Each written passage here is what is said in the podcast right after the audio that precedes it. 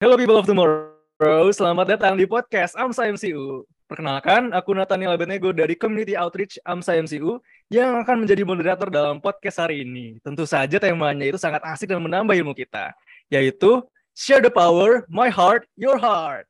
Sebelumnya aku mau nanya nih, ada yang tahu nggak sih setiap tanggal 29 September itu diperingati sebagai hari apa? Yes, bener banget. 29 September adalah hari jantung sedunia nih teman-teman. Sesuai dengan tema kita kali ini, kita akan membahas salah satu organ yang penting dalam tubuh kita, yaitu jantung. Banyak sekali nih perdebatan yang timbul di masyarakat mengenai organ kita yang satu ini.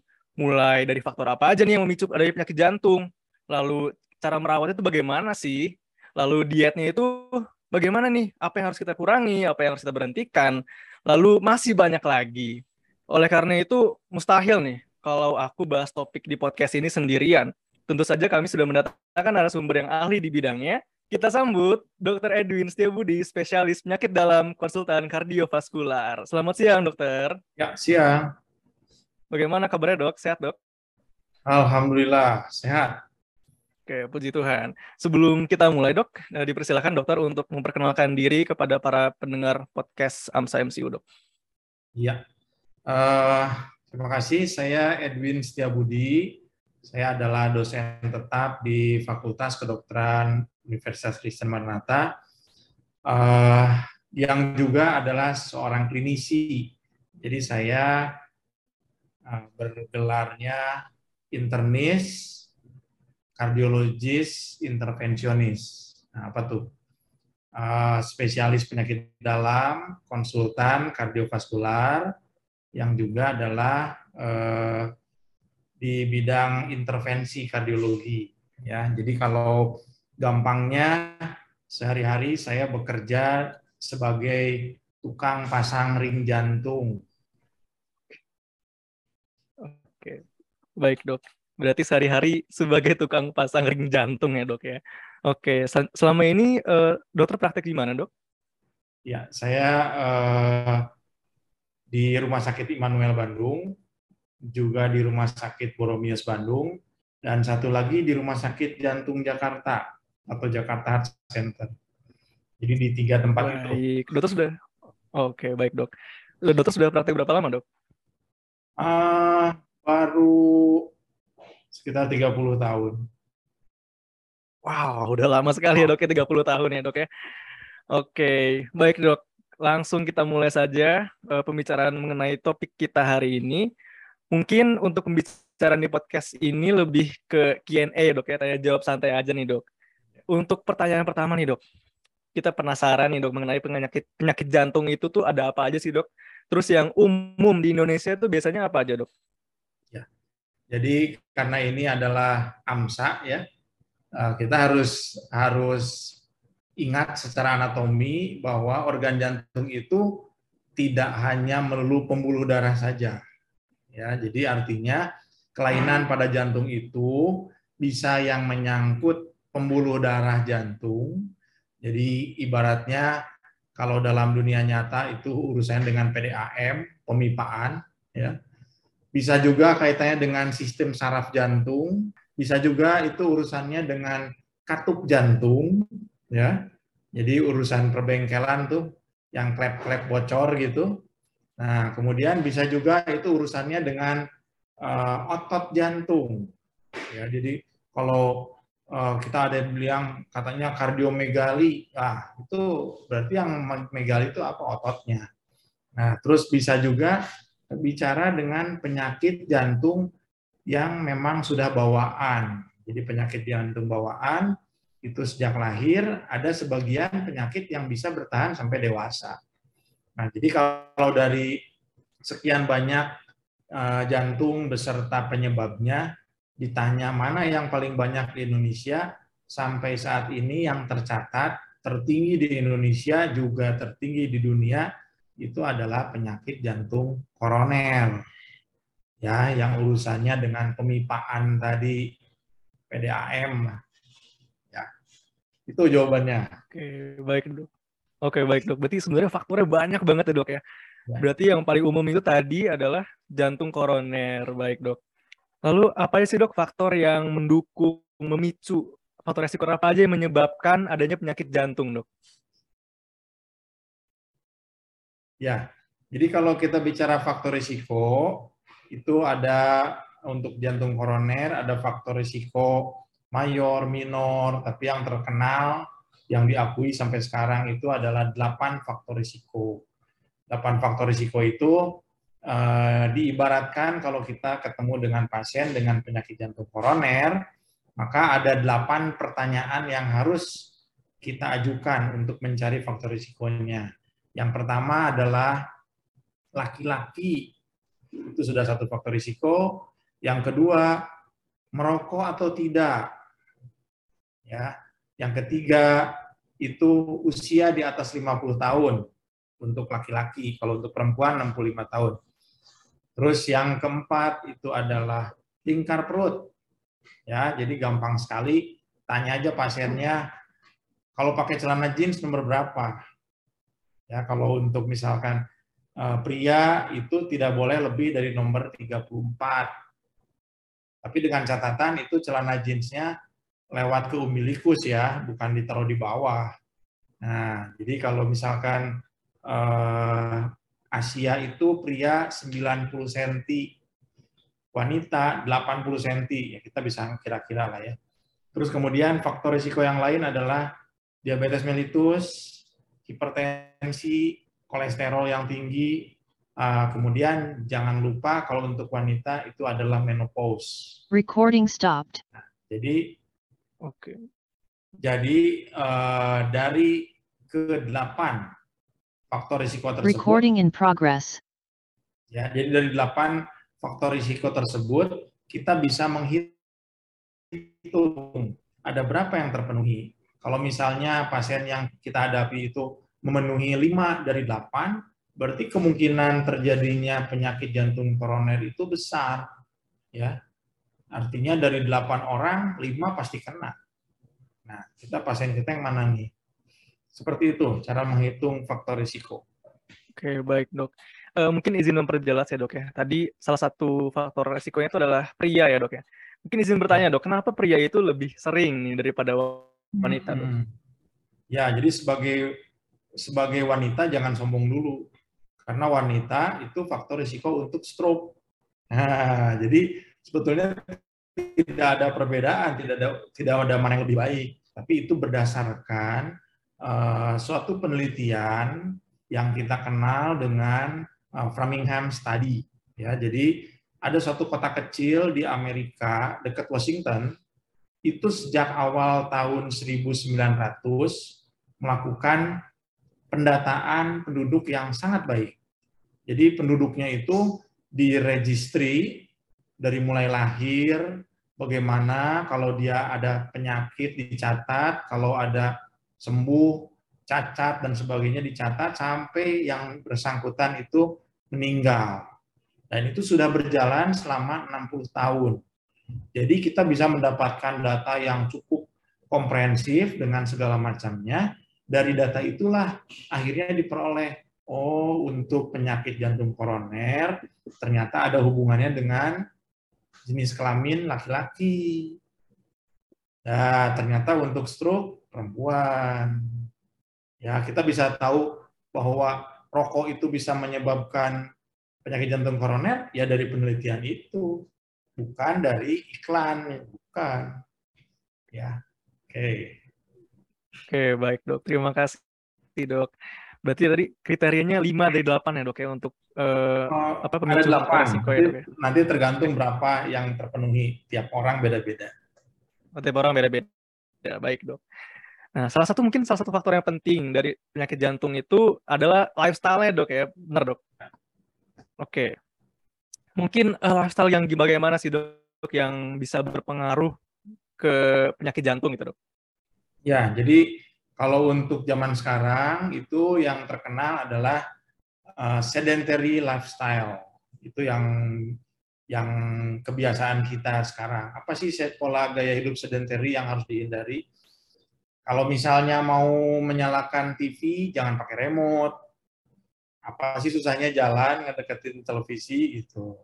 Kalau misalkan ada uh, aktivitas, taruhlah misalnya makan, ya harus di meja makan, jangan sambil nonton di tengah rumah, atau dan sebagainya, jangan sambil makan, sambil buka uh, handphone misalnya, itu nggak bagus. Nah itu adalah gaya-gaya sedentary. Jadi pada pada dasarnya gaya hidup yang harus dihindari atau yang disebut uh, sebagai faktor risiko untuk terjadinya penyakit jantung koroner itu mulai dari aktivitas fisik yang sehat, ya harus cukup jalannya, harus cukup dalam sehari. Terus kemudian pola makannya harus uh, small frequent, tapi dengan asupan yang bisa dipertanggungjawabkan untuk uh, komposisinya, ya. Nah, terus kemudian uh, yang lain itu adalah uh, apa namanya menjaga agar tidak terjadi obesitas, ya, dan tentunya menghindari menghindari kebiasaan-kebiasaan yang tidak baik seperti contohnya tadi merokok, ya, jangan merokok. Itu vaping termasuk ya, vape, rokok itu tidak ada bedanya. Bahkan yang lebih menyeramkan eh, sisa itu loh yang pakai apa pipa panjang yang gaya-gaya ala-ala Arab itu ya yang itu padahal cuma buah-buahan itu pun masuk ke dalam faktor risiko sama halnya seperti rokok ya kira-kira begitulah Oke, baik dok. Berhubung tadi dokter sempat mention masalah pola makan nih dok. Benar nggak sih dok, kalau misalnya diet vegan itu dapat mencegah terjadinya penyakit jantung? Ya, jadi kalau vegan itu berarti dia lebih ke uh, diet tidak mengkonsumsi produk produk-produk hewani ya. Nah, jadi yang seperti itu secara tidak langsung itu akan menekan angka uh, dislipidemi kolesterol yang LDL yang tinggi ya karena diet rendah lemak seperti itu. Tetapi jangan lupa bahwa dislipidemi itu tidak hanya LDL kolesterol saja. Trigliserid itu termasuk dislipidemi. Hipertrigliseridemia itu termasuk dislipidemi. Dan trigliserid itu berhubungan dengan karbohidrat. Ya, jadi walaupun dia makannya ala-ala vegan, tapi kalau jumlah karbonnya berlebihan, ya tentunya bisa menyebabkan hipertrigliseridemia, artinya dislipidemi juga. Jadi kalau disebut bisa menekan penyakit jantung koroner, ya untuk mengurangi risiko dislipidemi. Tapi jangan lupa masih banyak faktor risiko yang lain. Jadi bukan berarti veganlah satu-satunya uh, solusi untuk mencegah serangan jantung. Oke, terima kasih dok. Berarti vegan itu tadi ya diet vegan bisa menekan ya penyakit jantung, tapi hati-hati faktor resiko yang lainnya dok ya. Baik dok. Tadi dokter sempat mention juga masalah aktivitas fisik nih dok. Nah, berapa lama, berapa lama dok waktu yang baik untuk olahraga yang untuk olahraga gitu dok? Dan juga apakah ada olahraga yang tidak baik nih dok untuk kesehatan secara general gitu dok? Misalnya kayak gym, apakah gym itu sebenarnya baik gak sih dok? Atau misalnya angkat beban itu dok? Ya, jadi Eh, kita bedakan antara physical activity ya dengan sports. Nah, kalau orang Indonesia mengatakan bahwa nggak ada bedanya physical activity dengan sport. Padahal sebenarnya itu berbeda jauh. Karena per definisi, kalau sport atau yang disebut dengan olahraga, itu adalah merusak tubuh demi meraih kejuaraan. Ya, jadi jangan aneh kalau misalnya kenapa eh, Ronaldo digaji sampai Cristiano Ronaldo dalam satu minggu, satu pekan itu gajinya di atas satu miliar. Jawabannya karena dia sudah mau merusak fisiknya. Artinya olahraga itu dekat-dekat ke masalah merusak tubuh malahan. Nah, yang dianjurkan untuk menjaga kesehatan secara umum, terutama kesehatan jantung, itu adalah physical activity, aktivitas fisik. Ya, berapa lama aktivitas fisik itu? Kalau kita setarakan, aktivitas fisik itu adalah dengan berjalan santai tiga setengah sampai tujuh jam per minggu. Jadi kalau misalnya jalan santai ya, pengertian jalan santai itu tidak boleh berhenti berhenti.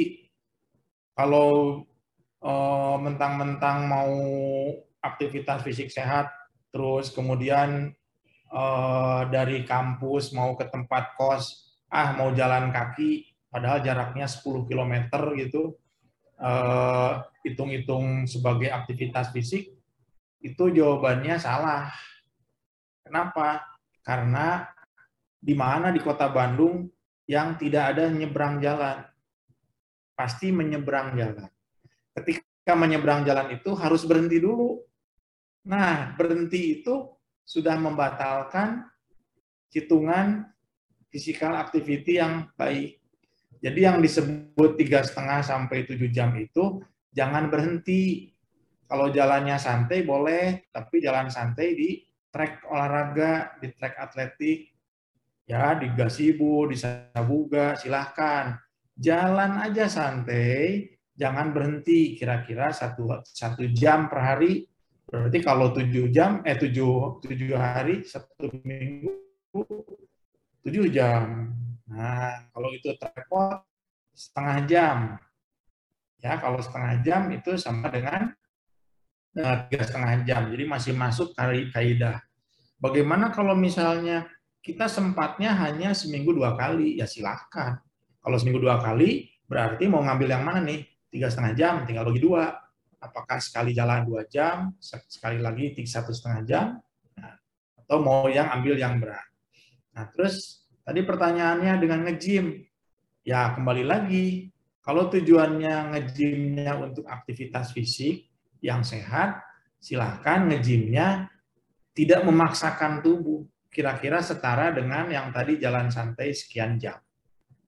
Jadi kalau nge-gymnya oh, sampai untuk binaraga, ya, jadi supaya membentuk badan berotot, itu udah masuk ke sport.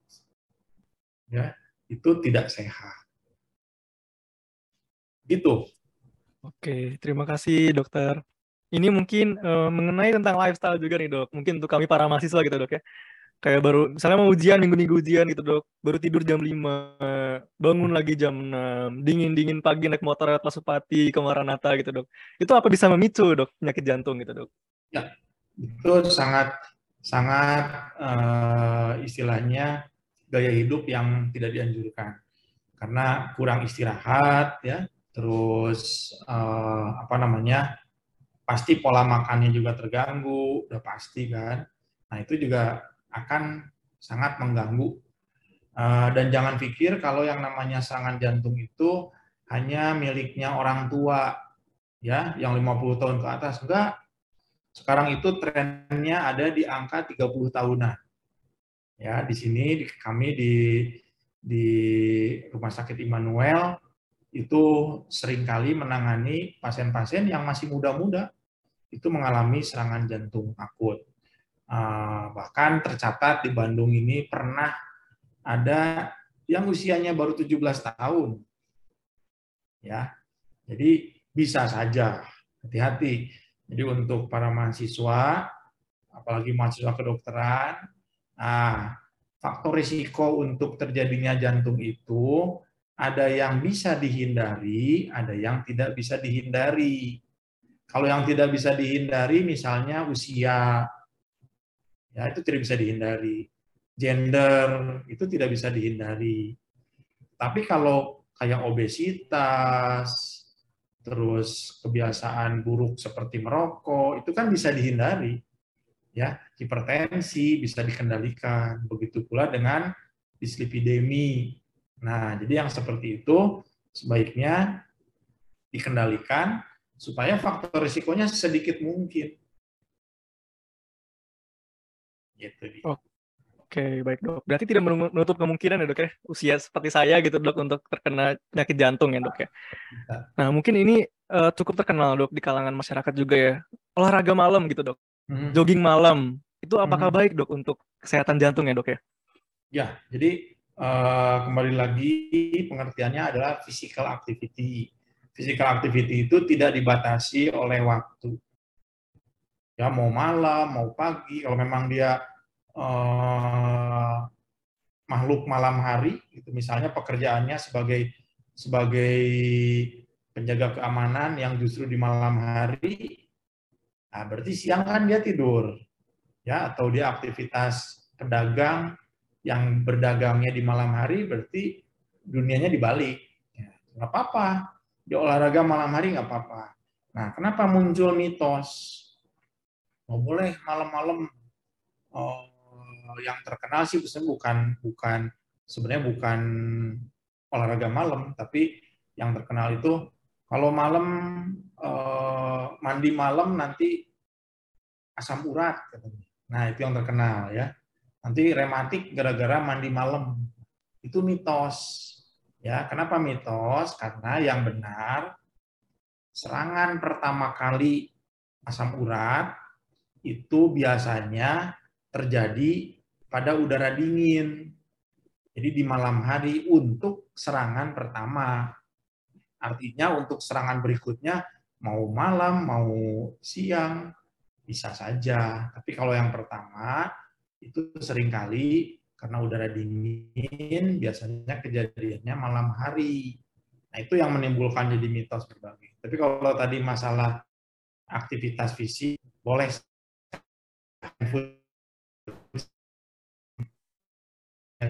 Silakan. Ya. Baik dok, jadi tidak salah ya dok ya untuk olahraga di malam hari. Tidak masalah. Oke, oke baik dok. Jadi dokter sempat sebut juga untuk faktor resiko penyakit jantung salah satunya adalah bawaan ya dok ya. Nah, untuk yang punya riwayat genetik gitu dok, bagaimana cara mencegahnya yang dapat dilakukan untuk tidak memperberat atau memungkinkan memperparah penyakitnya gitu dok? Ya, jadi uh, kalau bicara penyakit jantung bawaan, itu ada yang tidak mungkin melampaui usia dini, jadi paling usianya sampai usia lima tahun, 8 tahun, uh, karena kelainan anatominya yang yang ekstrim sehingga menyebabkan dia tidak berumur panjang. Itu ada, tapi ada juga yang bisa bertahan sampai dewasa, sampai sampai tua gitu. Karena mungkin kelainannya ringan-ringan aja. Contoh misalnya ASD atau VSD yang diameter lubangnya itu tidak terlalu besar, mungkin tidak ada keluhan. Sampai dia meninggal di usia tua sekalipun tidak ada keluhan apa-apa. Jadi kalau tadi bicara tentang bagaimana cara mencegahnya, ya pertama tergantung dari ringan beratnya dari penyakit bawaan tersebut. Kalau misalnya ringan-ringan saja, Berarti tugasnya supaya tidak bertambah berat risiko, maka kembali lagi yang tadi, faktor risiko yang bisa dihindari sebaiknya diperbaiki. Baik dok, berarti dari memperbaiki yang faktor risiko yang tadi ya dok ya, kita ya. menghindari faktor risiko tadi. Baik dok. Nah ini juga banyak dok beredar isu-isu di masyarakat. Apakah benar dok kalau misalnya telapak tangan yang sering berkeringat itu ada hubungannya dengan penyakit jantung dok? Hmm, sangat benar. Jadi benar-benar tapi tidak berhubungan. Nah, di mana benar-benarnya? Jadi kalau misalnya kita diminta coba tahan nafas, nah, bisa. Kita akan bisa menahan nafas, ya. Tapi sekarang coba coba jantungnya berhenti sebentar, bisa nggak? Tidak mungkin, karena jantung dikendalikan oleh saraf parasimpatis ya yang tidak bisa kita atur. Nah, begitu pula dengan keringat. Coba keringatnya berhenti sebentar, nggak bisa. Karena karena persamaannya baik jantung maupun maupun uh, kelenjar keringat itu sama-sama dikendalikan oleh saraf yang tidak bisa kita atur. Itu persamaannya. Nah, uh, kalau perbedaannya ya organnya beda. Terus bagaimana kalau misalnya kita ngeblok, ya, ngeblok supaya tidak berkeringat, kita hambat aja saraf yang tidak bisa diaturnya dengan obat-obatan. Jawabannya bisa-bisa saja, tapi dengan menghambat keringat, otomatis jantung juga jadi terhambat. Nah, jadi di situ yang persamaannya. Bukan berarti kalau berkeringat banyak itu pasti ada masalah dengan jantung. Tidak. Tapi berkeringat itu adalah dikendalikan oleh saraf yang sama dengan saraf untuk jantung. Ya, jadi eh, kawan-kawan saya dulu waktu SMA yang keringatannya banyak, yang kalau ujian itu keringatnya bisa ditampung di sapu tangan dan kemudian diperes tuh sapu tangannya, wah banyak sekali keringat keluar. Itu ternyata adalah mereka-mereka yang oh, tidak selain tidak punya penyakit jantung, juga mereka-mereka yang sukses, ya, yang jadi ranking satu di sekolah gitu. Itu orang-orang yang seperti itu malah. Ya, jadi eh, gampang mengatasi untuk keringat banyak. Mengatasinya bukan dengan minum obat supaya diblok, bukan, tapi cukup ambil aja talak. Ya, pakai talak juga hilang keringatnya. Ya, daripada harus mengkonsumsi obat-obatan. Oke, baik, Dok. Berarti tadi hubungannya antara tangan sering berkeringat dengan jantung itu karena dikontrol oleh saraf yang sama ya, Dok ya? Iya, betul. Oke, baik dok. Lalu bagaimana sih dok cara kita mencegah penyakit jantung dok? Ya, jadi eh, kalau melihat adanya faktor risiko yang tidak bisa dihindari, artinya semua orang nggak mungkin lah terhindar dari penyakit jantung, ya. yang bisa dikendalikan, artinya itu ada peluang untuk memperpanjang uh, kualitas hidup sampai umurnya ya memang sudah ditentukan. Karena kita tahu bahwa umur seseorang itu sudah ditentukan. Tidak bisa ditawar walaupun cuma satu menit. Nah, tetapi dengan cara bagaimana menghabiskan sisa umur, itu adalah pilihan ya mau bisa saja umurnya sampai 90 tahun sampai 100 tahun tetapi 30 tahun terakhir di kursi roda tidak punya kemampuan untuk aktivitas itu salah dia sendiri nah jadi cara mencegahnya adalah itu tadi paling kita bisa mengurangi faktor resiko yang bisa dikendalikan Oke, baik dok. Berarti dengan cara mengurangi faktor resiko yang tadi sudah dokter sebutkan ya dok ya. Oke, supaya kita lebih waspada nih dok tentang misalnya kita ada penyakit jantung nggak sih? Nah itu gejala-gejalanya apa aja sih dok? Ya, jadi kita bicaranya untuk penyakit jantung koroner. Penyakit jantung koroner itu artinya ada pembuluh darah yang setelah keluar dari jantung, kan jantung memompa memompa darah ke seluruh tubuh lewat aorta. Nah, dari aorta itu ada cabang pertama yang kembali lagi menuju jantung, menuju otot-otot jantung. Nah, pembuluh darah tersebut memperdarahi area tertentu. Nah, jadi kalau misalnya ada tiga pembuluh darah utama di jantung, ah, ada di situ ada left uh, anterior descendant, ada left circumflex, terus yang kanannya ada right coronary artery. Nah, itu kalau tersumbat akan memberikan gejala yang berbeda-beda. Kalau LAD itu gejalanya adalah nyeri dada, dadanya tertekan seperti ditindih benda berat. Nah, kemudian uh, disertai dengan keringat dingin. Itu kalau yang tersumbatnya LAD. Kalau yang tersumbatnya adalah LCX, left circumflex, maka keluhannya adalah nyeri punggung, sakit di ketiak, sakit sampai ke lengan. Nah, itu yang tersumbat adalah LCX. Tapi kalau RCA, ya right coronary artery yang tersumbat, maka itu keluhannya adalah mual, nyeri ulu hati, muntah, tekanan darahnya turun. Nah, itu adalah yang RCA. Jadi, gejala untuk penyakit jantung itu eh, banyak. Ya, yang paling gampang adalah nyeri seperti ditindih benda berat yang bisa menjalar ke punggung dan ke lengan eh, serta ulu hati disertai dengan adanya berkeluar keringat yang besar-besar. Nah, itu. Nah, eh, kalau ada pasien yang datang ke rumah sakit sampai harus ketemu saya di cat lab, dipasang stand jantung ya, atau yang masyarakat mengatakan ring. Itu sebetulnya istilah ring itu tidak tepat karena yang benar itu adalah ratusan ring membentuk suatu stand. Jadi yang benar adalah dipasang stand jantung ya. Nah, dipasang stand. Itu artinya kemungkinan sumbatannya sudah ada di cabang-cabang kecil. Karena kalau sumbatannya ada di pangkal, ada sumbatan di left main, ada di pangkal, tersumbat, pasiennya juga akan meninggal di tempat, tidak akan sampai ke rumah sakit.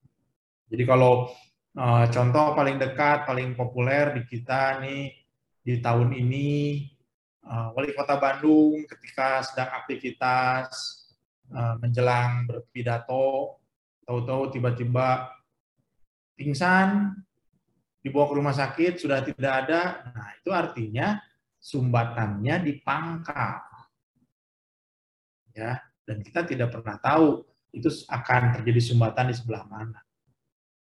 Jadi kalau bicara tentang gejala eh, serangan jantung, bisa ada gejala, bisa tidak ada gejala, bisa langsung meninggal. Ya, itu suatu suatu eh, apa penyakit yang memang betul-betul masuk ke dalam kategori eh, emergency Oke, baik dok. Mungkin satu pertanyaan lagi dok untuk menegaskan pertanyaan sebelumnya. Tadi dokter sempat sebutkan tidak ada yang tidak bergejala ya dok ya. Nah, ya. untuk yang tidak bergejala ini supaya kita kayak waspada gitu dok. Itu caranya gimana hmm. dok? Hmm. Ya, jadi yang tidak bergejala itu adalah uh, pada mereka yang memiliki diabetes mellitus. Pasien-pasien dengan diabetes mellitus itu uh, salah satu komplikasinya adalah menyerang sistem saraf. Nah, jadi pada pasien dengan diabetes mellitus, seandainya terjadi sumbatan di pembuluh darah jantung, yang orang lain mestinya nyeri dada, dia tidak nyeri dada. Ya. Terus orang lain mungkin sakit ke punggung, dia tidak merasa sakit karena sensor sarafnya sudah terganggu. Nah, artinya bisa saja tanpa gejala tahu-tahu dinyatakan semua pembuluh darahnya tersumbat bisa ya. nanti paling bentuknya gejalanya yang lain entah misalkan itu bentuknya jadi gampang sesak atau misalnya bentuk-bentuk yang lain misalnya sering pingsan dan sebagainya ya tapi yang gejala khasnya tidak tampak Oke, baik dok. Berarti perlu diperhatikan untuk orang yang memiliki riwayat diabetes mellitus ya dok ya? Ya, jadi uh, ya. secara umum lagi uh, mereka yang punya faktor risiko. Termasuk di sini ada lagi yang disebut faktor risiko genetik. Nah, faktor risiko genetik adalah kalau di keluarga kita ada laki-laki di bawah usia 50 tahun yang meninggal tanpa sebab, tanpa sebab penyakit, misalnya sedang tidur meninggal, itu berarti kemungkinan ada genetik kelainan jantungnya. Untuk laki-laki di bawah 50 tahun, untuk wanita di bawah 65 tahun. Jadi misalnya, dok, orang tua saya meninggalnya muda. Nah, usianya berapa? Bapaknya meninggal usia 45 tahun. Karena apa? Misalnya. serangan jantung. Oke, kita bisa catat, oh itu berarti ada potensi diturunkan ke anak-anaknya. Ya, jadi itu penting. Oke. Oke, baik dok. Terima kasih banyak dokter. Oke, tidak terasa ya dok ya udah sekitar kurang lebih 30 menit kita berbincang-bincang nih dok. Sekali lagi terima kasih dokter Karena telah membagikan ilmunya kepada kami dan juga para pendengar setia podcast AMSA MCU. Mungkin dari dokter Edwin ada closing statement uh, buat para pendengar uh, podcast ini dok? Ya, jadi sebagai uh, closing statementnya, ingat bahwa untuk terjadinya penyakit jantung koroner itu ada faktor-faktor risiko yang sebaiknya kita hindari untuk faktor risiko yang bisa diperbaiki. Ya, terkecuali kalau memang faktor risiko yang tidak bisa dihindari. Nah, dan untuk itu kita harus selalu waspada bahwa eh, gaya hidup yang sehat itu adalah yang akan bisa menuntun kita ke kehidupan yang lebih baik, menghindarkan dari bukan hanya penyakit jantung koroner, tapi segala macam penyakit ya yang mungkin bisa menimpa kita. Jadi kata kuncinya ada di cobalah memiliki gaya hidup yang sehat. Oke, terima kasih dokter. Berarti kata kuncinya adalah gaya hidup yang sehat nih teman-teman ya. Oke, jangan lupa untuk teman-teman untuk dengerin terus dan pantau terus podcast AMSA MCU karena bakal banyak upcoming topics yang tentunya menarik dan tentunya menambah ilmu kita nih. Sekali lagi terima kasih banyak kepada Dr. Edwin. Saya Nathaniel Abednego selaku moderator podcast kali ini mengucapkan mohon maaf bila ada salah kata atau perbuatan. Selamat siang Dr. Edwin, sehat selalu Dokter memberkati. Ya, siang. Oke. Thank you juga untuk teman-teman yang udah dengerin podcast kali ini. Aku Abed, pamit undur diri. See you on the next episode.